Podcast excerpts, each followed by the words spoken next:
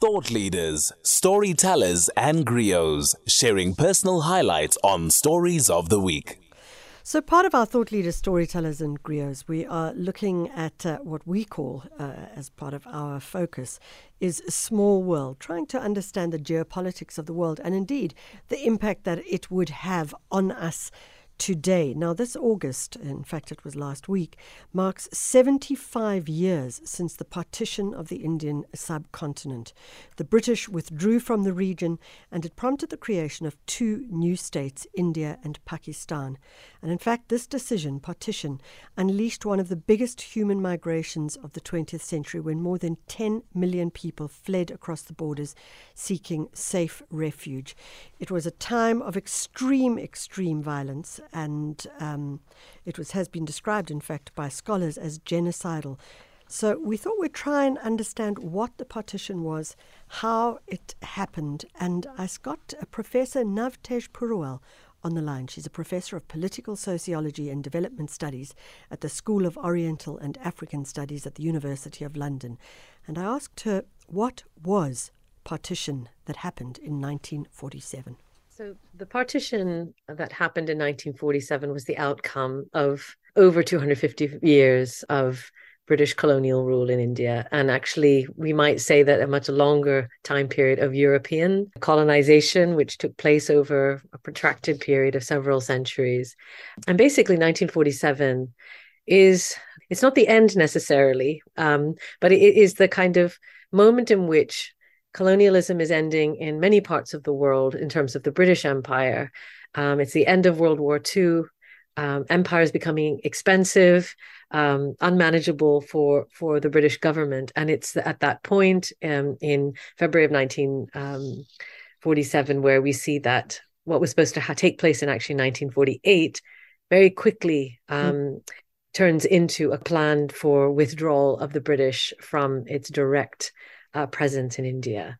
So it's a withdrawal of British colonial presence, but it's also partition is also about the split um, of India into two nations of India and Pakistan. One of the myths that you cover in the article that I read, and I was actually not completely aware of this, was that the continent of India was in fact not under direct, all of it was not under direct colonial rule which then made the idea of partition, of cutting it up into India as we know today and then Pakistan, a very strange, actually, approach. Absolutely. If you look at any of the maps um, of around that time period, which show 1947, sort of before and after independence, you can see that there's over 550 princely states. Each of them had to negotiate a separate kind of arrangement They'd already negotiated that with the British.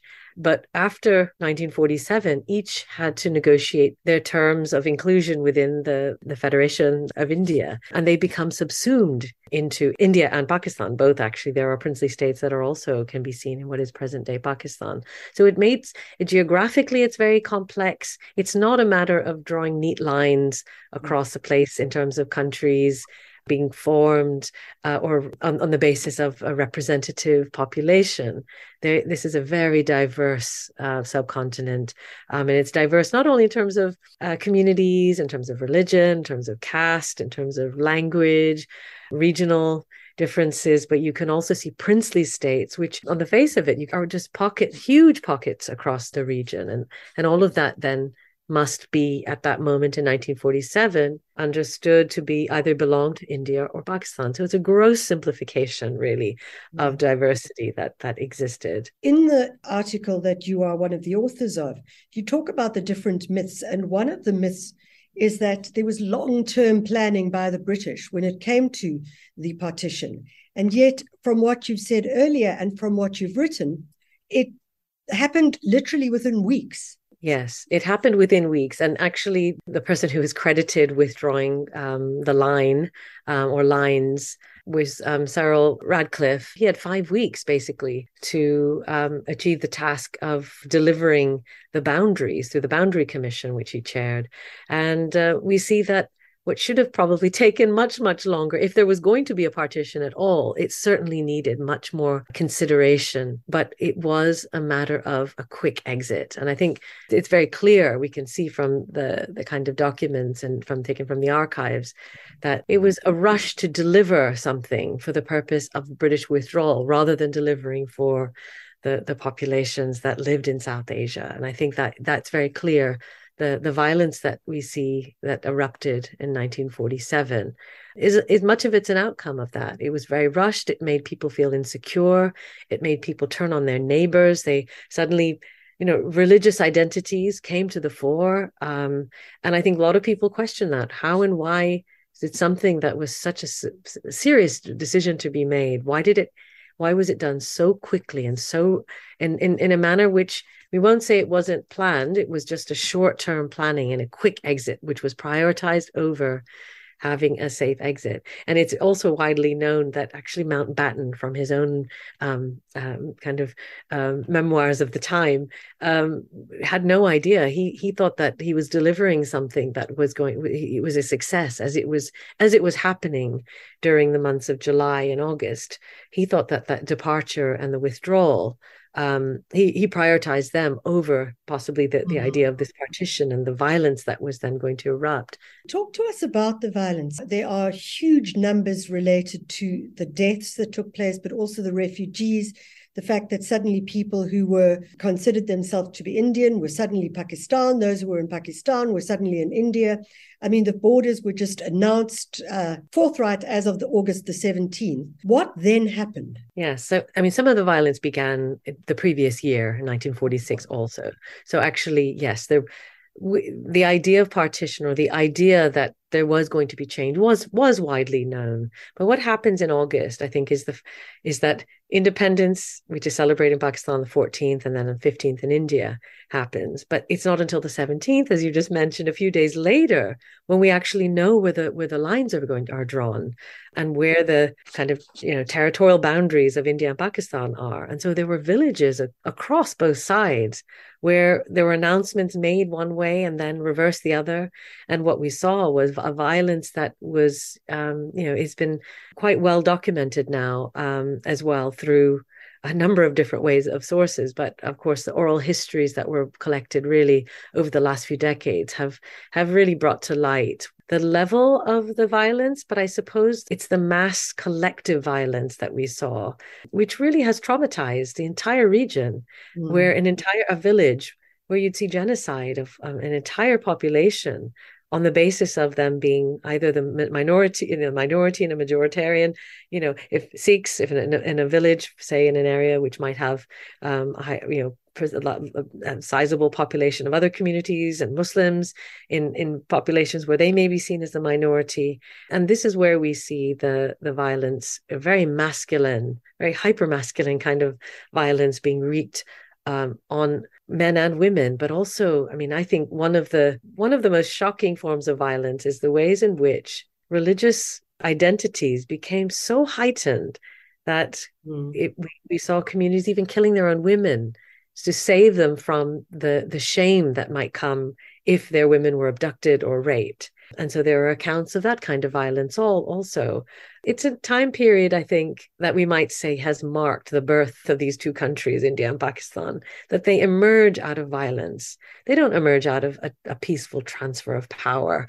Um, they emerge out of a violence that really really shook the core of these societies, which are really diverse. So I think that's what, what we, we're interested in looking at now in terms of my own research um, and I've kind of gone back and forth across the border between India and Pakistan, in the region of Punjab in particular, but other areas too, where you see ordinary people, everyday kind of culture really thriving. And there is a lot of um, intercommunity, if you want to call it that, intercommunity kind of affinity, you know, literature, music, language you know those are those are big important parts of how people relate to one another. Religion isn't the only way that people yeah. identify.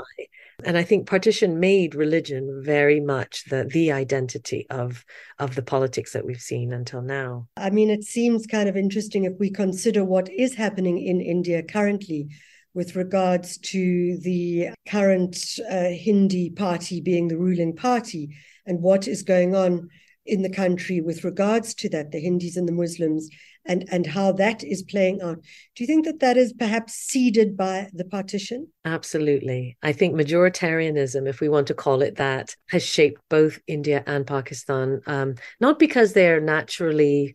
I think I think it's the process of coming to uh, nationhood, which is based on the idea of a majority. And even though in India we might we have to give credit, I suppose, to the Congress, Indian National Congress leaders, they they never used religious overtly used religious symbols. They would always defend the idea of Indian secularism. But actually, what we also have seen, and there are a lot of critiques um, of Gandhi, and of course, South Africa, we hear a lot of critiques about Gandhi in terms of his yeah. ideas on race, um, yeah. but also in terms of caste in India. Um, he was against untouchability, but didn't really challenge the caste system per se. But we can see this kind of commitment to secularism without actually really challenging majoritarian uh, power. Yeah. And what what we saw as a result of that silence, we've seen the rise of majoritarianism. Um, and it, and it is what we see in power now. The BJP, BJP. the Bharatiya Janata Party, yeah, they are a Hindu majoritarian uh, party based on the idea of Hindutva, and it it is very much about asserting the idea of India as a Hindu nation. Pakistan, in its own right, had to defend itself, I suppose, in terms of its own creation by saying it's a it was a safe land for um, a safe homeland, sorry, for for Muslims. Um, and now we see what's happening in India with um, attacks on Muslims. We've seen lynchings. We've seen a lot of violence against minorities, Christians and Muslims there. So that is Professor Navtej Purewal. She's a professor of political sociology and development studies at the School of Oriental and African Studies at the University of London, talking about partition and some of the impact there. We'll talk further about that impact and what it means for us today. What does it mean for us in South Africa when we talk about identity politics and we think about uh, the diverse identity politics that we have in South Africa. And in a moment, we'll be chatting to Salman Khan, who's an independent geopolitical analyst of Southeast Asia. He's a PhD candidate of political science and international relations at the University of Johannesburg.